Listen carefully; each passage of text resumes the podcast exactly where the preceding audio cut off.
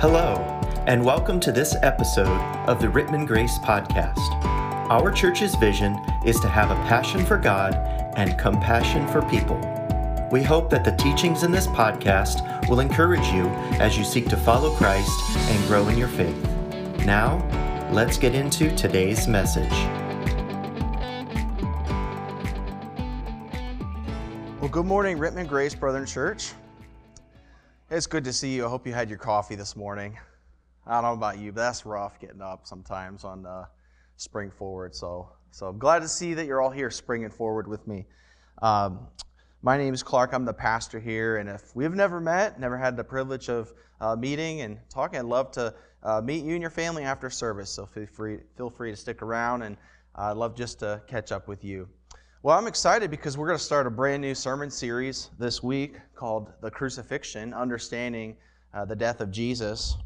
So, as we start this brand new series, we're just weeks away from Easter. And in these weeks leading up to Easter, we want to focus our attention on the crucifixion of Jesus Christ. And we're asking this question why is Jesus' death on the cross so central to Christianity? What is it about the crucifixion that lies at the heart of the Christian faith and practice? Those are going to be the kind of questions that we're going to ask throughout this sermon series. So, if you or somebody that you know is not a Christian, um, in other words, if you're just on this journey trying to learn about Christianity and what it's all about, what Christians believe, this is a great sermon series for you to be here for because we're going to get right at the heart of the crucifixion of Jesus. So I hope that this is uh, helpful for you as we're trying to answer that question what is the central message of Christianity? And what a helpful reminder for so many of us that do know, love, and follow Jesus. But here's something that's so interesting about the cross the cross has become the universal symbol of Christianity. Everywhere you go in the world, if you see a cross on a building, you know that that's probably a church. And the cross became uh, this universal symbol of Christianity. We wear it on our necks, around our necks. We hang it on walls. We affix it to our buildings. But just for a moment, just for a moment, I want to try to pull you out of the familiarity that you have with this symbol. And I want you to imagine that next Sunday, you get out of bed, you make your coffee, you get dressed, and you gather up whoever you come to church with, whether that's some family members or friends or whoever. You drive into the parking lot, and you park there. And you walk into the church building, and here on the front wall is this huge, larger than life electric chair. Or maybe a huge syringe. Would that maybe get your attention a little bit? Like, I hope that if you saw that, that you would be a little bit startled and you go, hold on a second. What is going on here? Well, if you get your head around that, that is how the cross would have functioned in the mind and the experience of a first century Roman. So, part of my goal in this sermon series is to help you see the cross through first century eyes. Crosses in the first century were instruments of execution and torture. And so 20 centuries later, crosses are very innocent. And you walk in here and you see a cross, you're like, oh, cool, it's a church. But no one in the first century would ever consider the cross an object of religious devotion, an object suitable for display in a building like this. Listen to what Anthony Thiselton has to say on this topic. He says, This death on the cross was regarded in the Roman society as brutal, disgusting, and abhorrent. It was reserved for convicted slaves and convicted terrorists, could never be imposed upon a Roman citizen or more respectable criminals. It was so offensive to good taste that the crucifixion was never mentioned in polite society except through the use of euphemisms. For Gentiles, who might imagine a divine Savior figure, and for Jews who expected a Messiah anointed with power and majesty, the notion of a crucified Christ was an affront and an outrage. I think it's hard for us to imagine the psychological effect that seeing a cross would have on a first century person. Because for us, even things like electric chairs and lethal injections, that all happens behind closed doors. We don't experience these things in our everyday life. But author Tom Holland, who is an expert on the Roman Empire, he encourages us to take a little imaginative journey, a little thought experiment. He encourages us to imagine walking on a famous Roman road in the Roman Empire. Imagine you're taking a journey with your family or friends from one part of the Roman Empire to the other, walking in these famous Roman roads that connect this Roman Empire. And then you come upon a city that had just revolted against Roman rule, and there had been some kind of rebellion, something that raised the attention of the authorities, such as that they had to move toward this city to stomp out, stomp down the rebellion. Tom Holland says that what you would experience in that moment is that along the main highway for up to a mile, you would see hundreds upon hundreds of bodies hung on crosses on public display. The hills around the city stripped bare of their trees because the soldiers had harvested those trees to build crosses on which these rebels were hung. So imagine taking that journey, coming upon that scene. Imagine just the sight. Imagine the sounds. And imagine the smells. And imagine the, the bad dreams that you would wake up with the following night. And imagine what it would be like to see someone that you knew, a neighbor, a friend, from your past hanging there in the last moments of their life. That was a very normal experience in the first century world. And that's the kind of thing that the cross symbolized.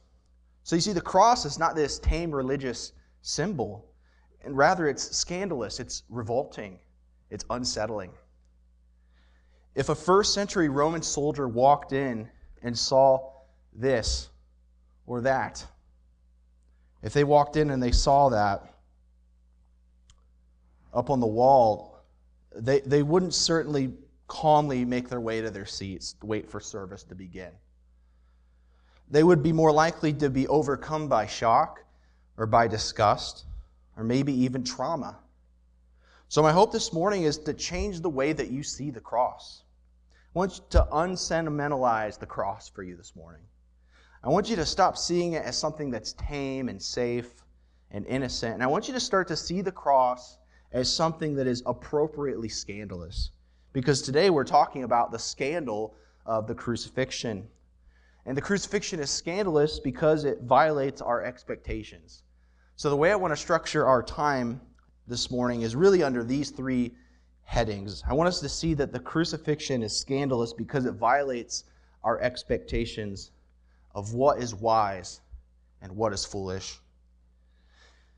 It also violates our expectations of what religion should be about, but it also violates our expectations of who is in and who's out. So if you have a Bible, I want to invite you to turn with me to the book of 1 Corinthians chapter 1 this morning. And let's dive into the center of this passage together. 1 Corinthians chapter 1. And as you're turning there, a little bit of context of 1 Corinthians. Uh, Corinth was a major trade route in the first century. It was fairly a young city, around 90 years old, when the Apostle Paul penned this letter to the church there. So there was a lot of new money there, and there was a lot of new wealth there, and there was a lot of new affluence there. It was a multicultural place, and it was a very progressive place, and in many ways, it was a quite modern city in the Roman Empire. And to this church in this city, surrounded by this sort of modern sophistication, the Apostle Paul writes this, breaking in at verse 18. It says this For the message of the cross is foolishness to those who are perishing, but to us who are being saved, it is the power of God. For it is written, I will destroy the wisdom of the wise, the intelligence of the intelligent I will frustrate. Where is the wise person? Where is the teacher of the law? Where is the philosopher of this age? Has not God made foolish the wisdom of the world? For since the wisdom of God, the world through its wisdom did not know him, God was pleased with the foolishness of what was preached to save those who believe. And you'll kind of notice this play on words as I read through that. That back and forth between wise and foolish. And that's the key aspect in this first part of the passage that we're looking at today. The crucifixion violates our expectations of what's wise and what is foolish. Because there's wisdom that the world runs on, correct? There's wisdom, a wisdom that the world runs on. There's a way of doing things that makes sense if you want to have success in the world. For example, if you're going to start a business, general wisdom will tell you you get some ex- investors, you raise up some capital, and you write a compelling business plan. That's what general wisdom would tell you in the world. If you're going to invest in stocks, you better buy low and sell high, or it's going to not go well for you. If you're going to go in for a job interview, general wisdom would tell you you put on some nice clothes and you show up ready to impress. All right, you make your Zoom call look really fancy. If you're going to start a religion, you don't build it on the news that the founder of the religion died a shameful, humiliating death, exiled from society, and abandoned by all of his followers. That's not the way to begin. And yet, that is the very message that's at the heart of the Christian faith. That the central figure of this faith died in a shameful, humiliating, degrading way, abandoned by everyone who followed him. And the Apostle Paul says in our passage today that that's part of what makes the word of the cross so amazing. That's the message of the cross and why it's so amazing. It's utterly foolish. It's totally upside down from the way that the world would teach us to think and from what we would expect. And the Apostle Paul points that out in our text today. This is exactly what God said that he would do back in the prophet Isaiah.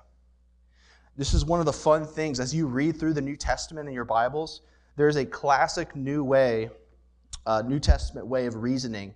As the apostles look back through the events of the cross, when they look at the teaching of the Old Testament scriptures, they see all these places in the Old Testament scriptures where suddenly what God was saying has new clarity.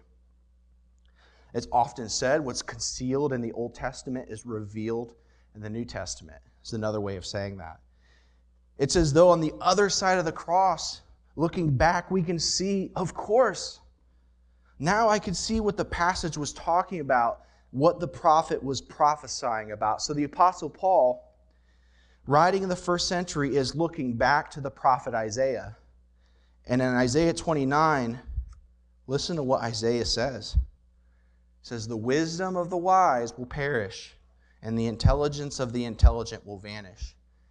And the Apostle Paul, he looks back at that phrase and he says, Oh, God had said something to Isaiah that he was going to do. He was going to do something that would confound our best, best attempts at wisdom, that would make our discernment look confused. God said that He would do that. And now, in light of this message of the cross, the crucified and resurrected Messiah, now we see what Isaiah was talking about. He goes on to say in verse 20, Where is the wise person? Where is the teacher of the law? Where is the philosopher of this age? Has not God made foolish the wisdom of the word? For since the wisdom of God, the world through its wisdom did not know him, God was pleased through the foolishness of what was preached to save those who believe. The point that the Apostle Paul is making here is this the cross totally upends the world's value system, the world's way of looking at things. To the world, the cross of Jesus Christ looks utterly foolish.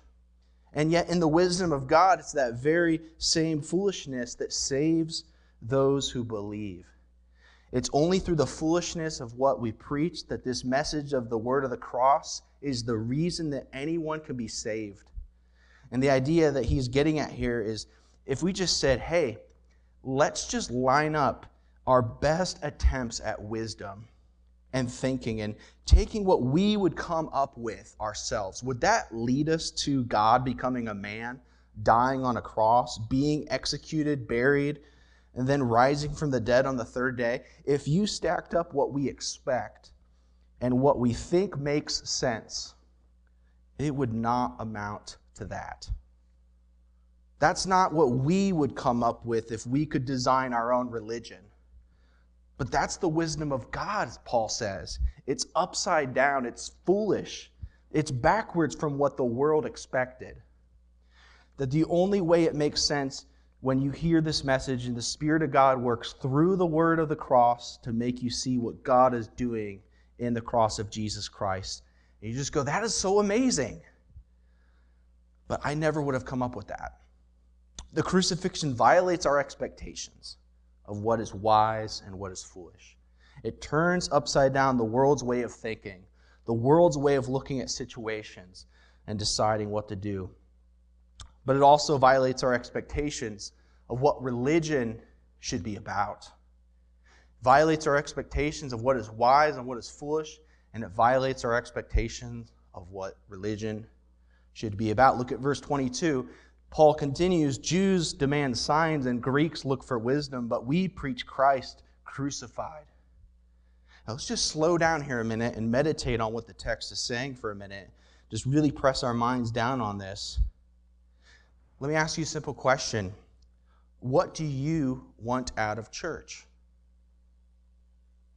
Paul is saying that every one of us comes with a set of expectations. There's something that we think that we want to gain. In his day, the Jewish people expected signs, miracles. The Greek people came with the expectation of wisdom and sophistication. So, what do you expect? What do you want? Do you want inspiration? Do you want spiritual uplift? Do you want meaningful relationships? What are your expectations? What you probably don't want, at least initially, is the cross. The language of the Jews and the Greeks in this text is really broad language.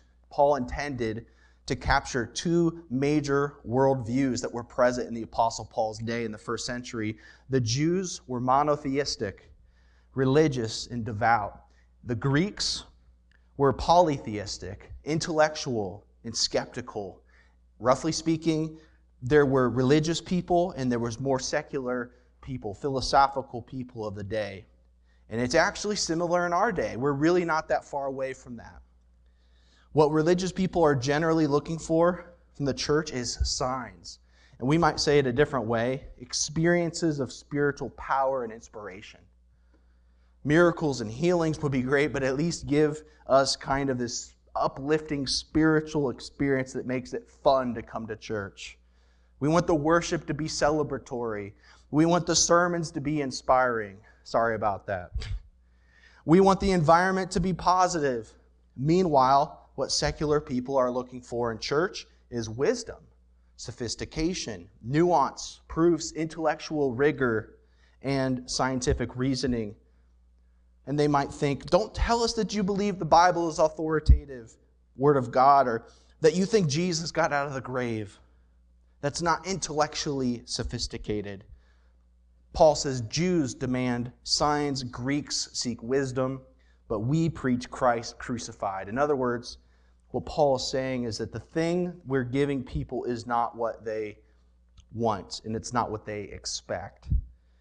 They want this, and we're giving them something totally different. Christ crucified violates our expectations of what religion ought to be about. And it was true in Paul's day, and it's true in our day. Whatever started you on a journey of spiritual exploration, you probably did not expect it to end with a guy hanging on a bloody cross. And when you realize that the heart of this thing called Christianity is this weird event called the crucifixion. Notice what Paul says in verse 23 But we preach Christ crucified, a stumbling block to the Jews and foolishness to the Gentiles the Greek word for stumbling block is scandalon. And it's the word to which we get from our English word scandal. Uh, Paul's getting right at the scandal of the crucifixion here. And we're going to do a little bit of Bible work now. But this is going to blow your mind. If you hold your place in 1 Corinthians and flip your Bible back to Isaiah chapter 8, or if you don't have a Bible, we could throw it up on the screen for you. But in Isaiah chapter 8, Notice what it says in verse 11. This is what the Lord says to me with his strong hand upon me. warning me not to follow the way of this people. Do not call conspiracy everything this people calls a conspiracy. Do not fear what they fear. Do not dread it. The Lord Almighty is the one you are to regard as holy. He is the one you are to fear. He is the one you are to dread. He continues, He will be a holy place for both Israel and Judah. He will be, here it is, ready? A stone that causes people to stumble, a rock that makes them fall. And for the people of Jerusalem, he will be a trap and a snare. Many of them will stumble, they will fall and be broken, they will be snared and captured. You notice what Isaiah is saying here? He's saying that the Lord will become both a sanctuary, a place of refuge and safety, and also a rock of stumbling and a stone of offense. And the Apostle Paul is saying what Isaiah was talking about is exactly what is happening when we preach Christ crucified. Some people take sanctuary in Jesus, in his death and resurrection, the death and resurrection of Christ, and it offers them forgiveness to be the thing that we are hoping for, the thing that gives rest and refuge in their souls. But to many people, especially to many of the Jewish people in the Apostle Paul's day, the idea of a crucified Messiah is a stumbling block. In other words, it's a rock that they trip over. The cross is something that trips them up, and they can't make sense of it. And it keeps them from seeing the glory of what God is doing. A few chapters later in the book of Isaiah, Isaiah also made this prophecy in chapter 28, verse 16. So, this is what the sovereign Lord says See, I lay a stone in Zion, a tested, a tested stone, a precious cornerstone for a sure foundation. So, notice it's the same image. It's the image of a stone, it's the image of a rock. And keep in mind the image that's being used here so in Isaiah, we're given these two images. One, on the one hand, God is laying a cornerstone in Zion on which he's going to build something. But then also the idea that God is going to be a stone of stumbling and a rock of offense. And the last one is the same New Testament author that we're looking at this morning. If you flip over to the book of Romans, chapter 9, still the Apostle Paul, but he's writing to a different church in a different book. But I want you to see what Paul does in Romans 9. He's talking about the exact same problem that he's facing in 1 Corinthians. Basically, how do we explain, especially in the first century with the Jewish people, these people who had the law, they had the prophets, they had covenants of God, they had the scriptures, those who have been the most prepared through years and years of God's revelation to see and know the Messiah the question is how do we explain that many of them rejected Christ, that they did not come to faith in him? Paul says, What then shall we say? That the Gentiles who did not pursue righteousness have obtained it, a righteousness that is by faith. But the people of Israel who pursued the law as the way of righteousness have not attained their goal. Why not? Because they pursued it not by faith, but as if it were by works. Here it is. They stumbled over the stumbling stone. As it is written, See, I lay here in Zion. Here it is. Ready?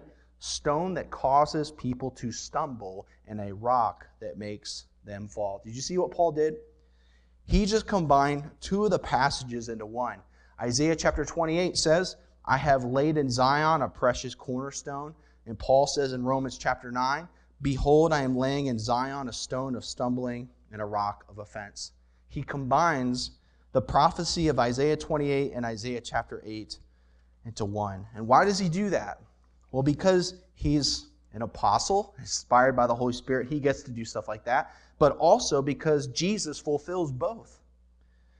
The, new, the point of the New Testament and the point of the apostles, the point of the Christian message is that Jesus Christ is, in fact, the cornerstone the sure foundation, the rock on which the church is built, the rock on which your life ought to be built, the thing that gives grounding and stability and purpose to your life and to what God is doing in the world. And Jesus Christ is also the stumbling stone. the one who trips people up, specifically because he died on a cross. And it just doesn't make sense to us. It makes us confront the fact that we have a problem called sin, and that problem requires a serious remedy. And to think of that remedy of being the bloody death of the Son of God on a cross is kind of too much to think about we think, let's just go on with our lives, entertaining ourselves some more. But the cross violates our expectations of what religion should be about. Religious people want signs, secular people want wisdom, but Paul says we preach neither. We preach Christ crucified. The cross violates our expectations of what is wise and foolish. It violates our expectations of what religion should be about. And then, thirdly, finally, it violates our expectations of who is in and who's out. I know this probably isn't a shock to you when I tell you that our culture is being increasingly polarized. I mean, we all feel this, regardless of whether you're a Christian or not. You're either left or you're right. You're either liberal, conservative. You're either blue or you're red. And increasingly, everything in our culture is being placed along the line of this spectrum. And it's like there's no middle ground. It's like you just got to pick a side, right? Our culture wants to say that you either have to be here, you have to be here. And what tends to happen in this kind of world and culture is that Christianity is placed on one side or the other of that divide. But the text here shows us that actually the word of the cross, the message of the cross crucified, creates its own third category. The gospel message will not be placed on either side of the current political spectrum or in the first century political spectrum. In fact, the message of, the, of Christ crucified creates a third category, and it doesn't fit on either side of that. God calls people from both sides of the divide into this category, his people that are defined by Christ. Notice what Paul says in verse 23. But we preach Christ crucified a stumbling block to the Jews and foolishness to the Gentiles. But to those whom God has called, both Jews and Greeks, Christ, the power of God and the wisdom of God. So in the first century, this us versus them, this polarization, Jews versus Greeks. You're either a Jewish person or you're a Greek person. The question was, which one of those are you so we could put you in the right category? But the scriptures tell us right here that God calls people from both Jewish and Gentile backgrounds into one new people called the people of God in Christ. And this verse tells us that both Jews and Greeks can reject the cross, and they can do it for different reasons. They're offended by different things, but both of them can reject the cross. But also, both Jews and Greeks can find their way into this new life because of the calling and the grace of God. And the same good news is true in our day. Wherever you come from, whatever your background is, whatever your political opinions, whatever you find yourself on the social spectrum, guess what? You don't get to box Jesus in there with you. Rather, Jesus calls you into a new category called his people, which offends everyone equally. So you're too conservative for the liberals. You're too liberal for the conservatives. You're too left. You're too right. You're too right for the left. You're too blue. You're too red. You're too purple. That's what it means to be a Christian because you're in a new category. You're called into a new people. And notice what makes the difference. Verse 26, Paul says, Brothers and sisters, think of what you were when you were called. In other words, he's encouraging us now as the people of God those who have been called to faith in Jesus, to think back to your story. Think back on your journey. Paul says, Not many of you were wise by human standards, not many were influential, not many were of noble birth. But God chose the foolish things of the world to shame the wise. God chose the weak things of the world to shame the strong. God chose the lowly things of this world and the despised things and the things that are not to nullify the things that are, so that no one may boast before him, before him because it is because of him that you are in Christ Jesus. So why are you in Christ Jesus? It's because of him. It's not that religious people embrace Christ crucified while secular people rejected him. It's not that Jews are prone to embrace Christ crucified while Greeks reject him. And it's not that wise people embrace Christ crucified and foolish people reject him, but rather it's that Christ crucified is so foolish and so ridiculous and such a scandalous message that the only way that you could ever embrace him is by the way of grace and calling of God. We would not come to this conclusion ourselves. None of us would have thought this up as a way of saving the world. But the wisdom of the world does not have a category for the cross. It's not what we were looking for, and it's not what we were expecting. It violates our expectations of who's in and who's out, of who matters and who doesn't, of who's at the front of the line and who's at the back of the line. The only way that we get in this is by the grace of God, which is why Paul says, You don't get to boast. You don't get to boast. It means that we're not smarter than anyone. It means that we're not better than anyone. It means that we're not more faith oriented than anyone. We're simply a trophy of God's grace and kindness. So if you're in, if you're a person who loves Jesus and knows Jesus, who has embraced Jesus Christ in faith and repentance, then don't boast, Paul says. Give God all the glory for your salvation. And if you're not yet a person who has embraced Christ through faith and repentance, get, guess what? You can get in on this too, Paul says. What this text is saying to you is that the kingdom of God is open to you, to any kind of person, from any kind of culture, cultural background, from any place in the world. There's no people and place and territory and nation and language that's excluded from this salvation. But rather, all you have to do is to become a fool. All you have to do is give up on your attempts at wisdom, sophistication, and lay aside your expectations and acknowledge that you're a really weak and foolish and frail human being who needs to be saved by the scandalous message of a crucified Messiah. So, in the weeks to come, what we're going to do is we're going to be looking at various angles.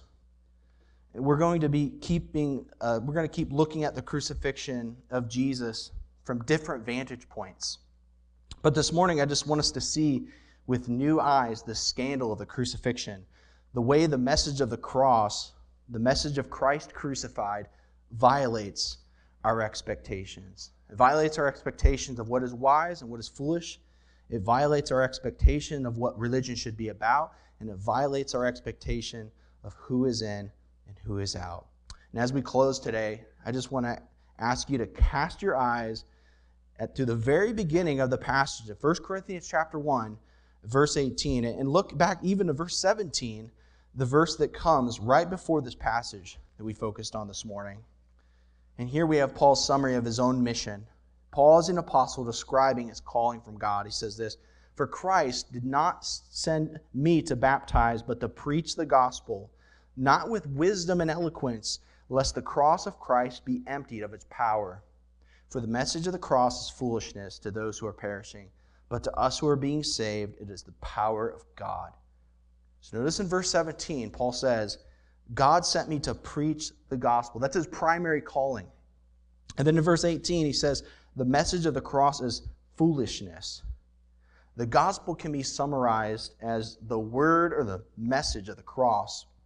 So the question I want to end on is why is this shorthand? Why is he writing this letter to the church in Corinth? Why does he summarize the gospel message as the word or the message of the cross? I mean, couldn't he also have said the word of the resurrection?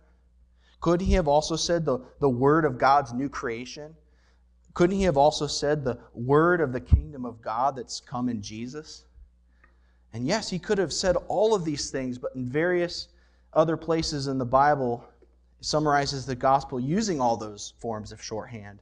But here's what I want you to see in this place, in this church, surrounded by every uh, this very sophisticated city and a bunch of people that are pursuing affluence and identity and power and trying to make a way for themselves Paul chose to specifically summarize the gospel as the message of the cross because it's the cross not the resurrection, not the new creation, not the kingdom of God that confronts and subverts the world's value system.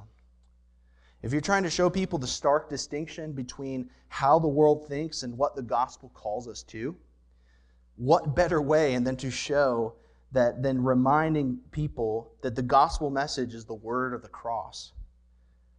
We love stories about resurrections. Marvel comes out with one every year. We love stories of kingdoms. But crucifixions are not cool. Crucifixions are not cool and they never will be. They're not sophisticated, they're bleak, they're depressing, they're scandalous. And similarly, the message of the cross, the message of Christ crucified, will never be cool. We will never, it will never be wise in the eyes of the world. So to become a Christian, you have to become a fool. Michael Card is a singer, songwriter, musician, and he wrote a song based on the very passage in 1 Corinthians that we're studying this morning. I want you to, I want to read this uh, to you. It's his artistic way of summarizing the scandal of the crucifixion. Here's what he says When we in our foolishness thought we were wise, he played the fool and he opened our eyes. When we in our weakness believed we were strong, he became helpless to show we were wrong. And so we follow God's own fool, for only the foolish can tell Believe the unbelievable, and become a fool as well. That's Christ's invitation to you this morning. Let's pray together. Well, Jesus, we thank you that you played the fool and opened our eyes. Thank you for the scandal of the crucifixion and the way that it bends our expectations and challenges the wisdom of the world. Lord, I just ask that you would help us to become weak and humble ourselves in worship for those who have not trusted, surrender to you through faith and repentance, I pray that maybe today is the day that they put the stake in the ground and just say, I'm going to repent. I'm going to surrender my life to Jesus so I can have my sins forgiven and live in heaven with Him forever. Lord, may they find the message of the cross compelling for our good, for your glory. Amen. Our church's mission is to follow God, share His truth, and be examples of the love of Jesus to all. If you would like to know more about us, you can visit our website at www.rittmangrace.org or drop by anytime for one of our in person Sunday morning worship services. Once again, thank you for joining us, and we'll see you next time for another episode of the Rittman Grace Podcast.